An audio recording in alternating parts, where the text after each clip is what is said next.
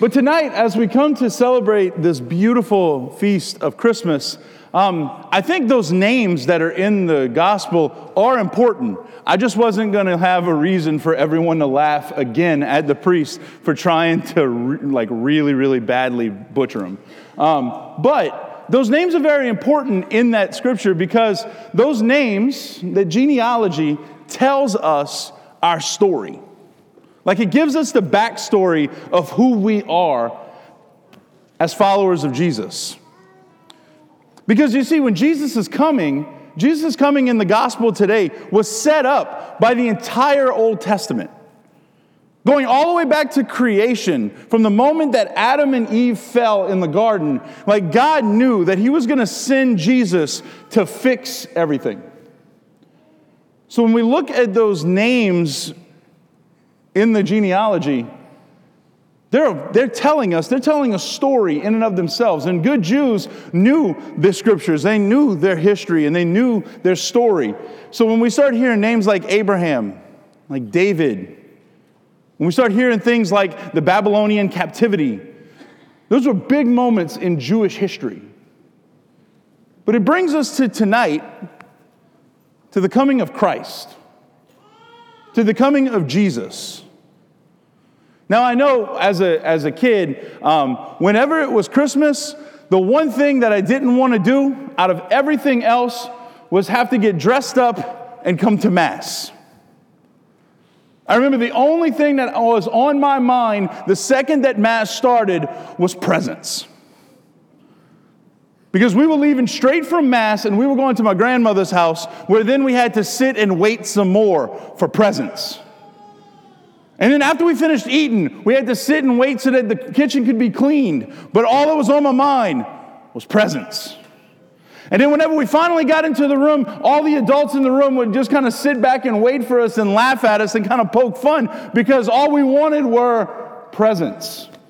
It was the only thing that was on my mind as a kid. Still to this day, I'm like, I'm leaving here and there's some kind of present for me under some tree somewhere right? So if you're a younger person, you're sitting there and you're like, Father, please sit down and be quiet so that I can have my presents. I'm sorry, but I gotta finish my homily. But I still love you and I'm gonna give you a big hug after Mass, okay? Sounds good?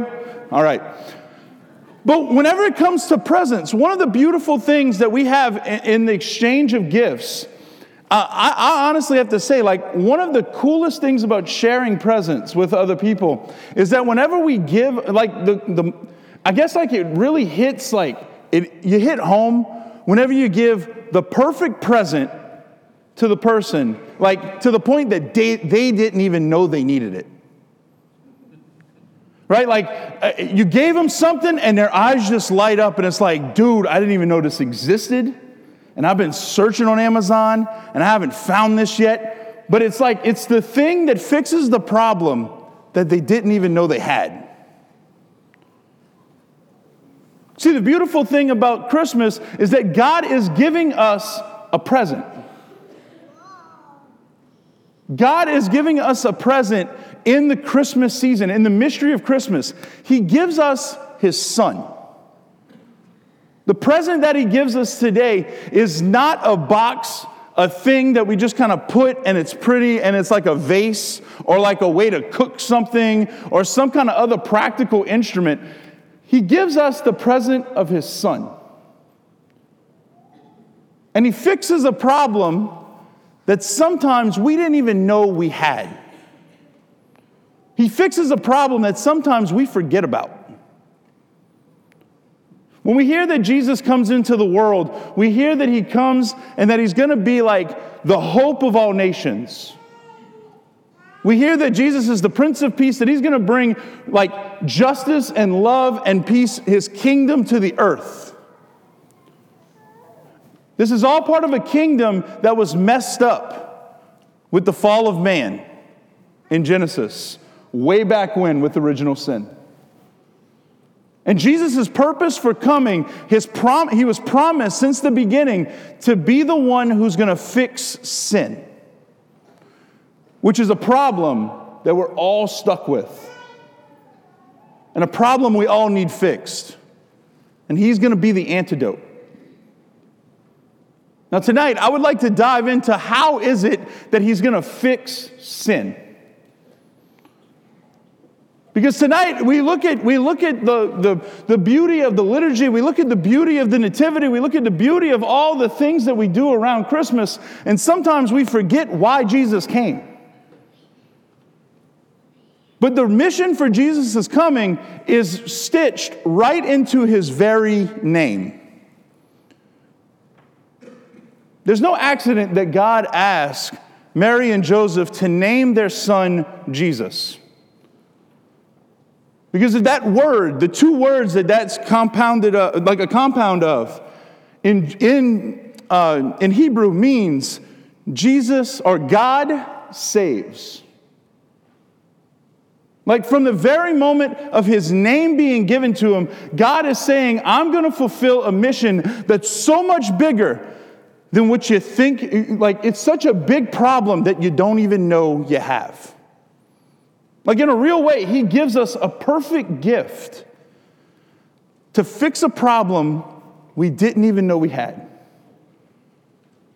And that is that God is going to save us.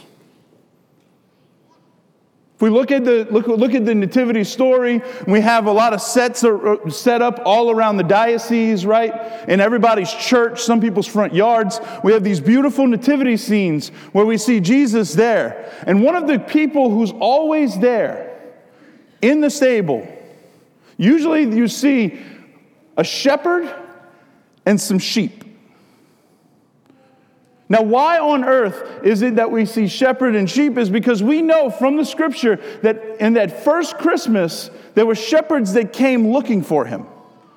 And they were invited by an angel, an angel, and that angel looked at them and said, Go and find the Christ child. You'll recognize him because he's in swaddling clothing. Now, being that I don't have a wife or kids, I had to go look up what swaddling meant. But it's this wrap, right? Now, this, appear, this appearance happened in Bethlehem. This appearance happened in the shepherd's field in, in Bethlehem. Now, Bethlehem is about five miles away from Jerusalem.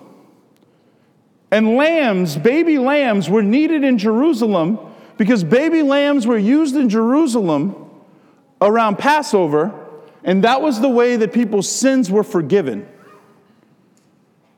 Well, Jesus found himself in a town where lambs were raised that were used in the liturgical rite that was going to forgive sin. But even more so, the shepherds, whenever these lambs were born, what they would do to keep them spotless, as, as the law said they needed to be, they would wrap them in swaddling clothing so that they wouldn't have any kind of any kind of imperfections. They wouldn't break any bones. They wouldn't have any kind of problems with them. And jesus is born in a stable. He's born in, and he's placed in swaddling clothing. In the same place that the lambs that were used to forgive sin were raised. Like god from the very beginning knows the gift that we need he knows what we need more than we do ourselves, that we need to be forgiven of sin. He knows that He's going to send us a Savior. And everything about Jesus' birth points to what He's going to do for us. In a way, the wood of the crib, the wood of the manger that He's placed in, points to the wood of the cross.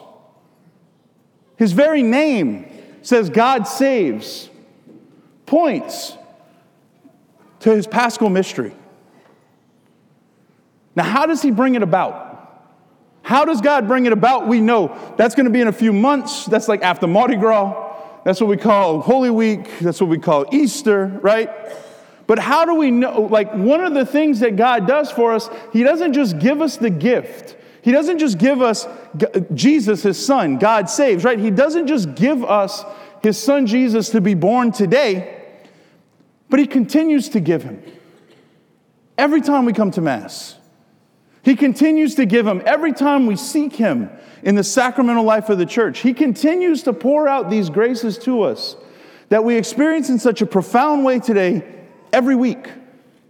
every day, where we're able to come and receive Him.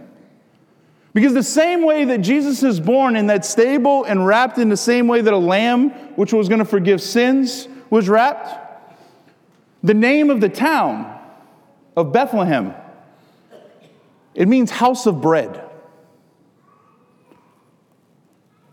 The place where he's, the, the place, the crib that he uses is a manger. Manger, to eat.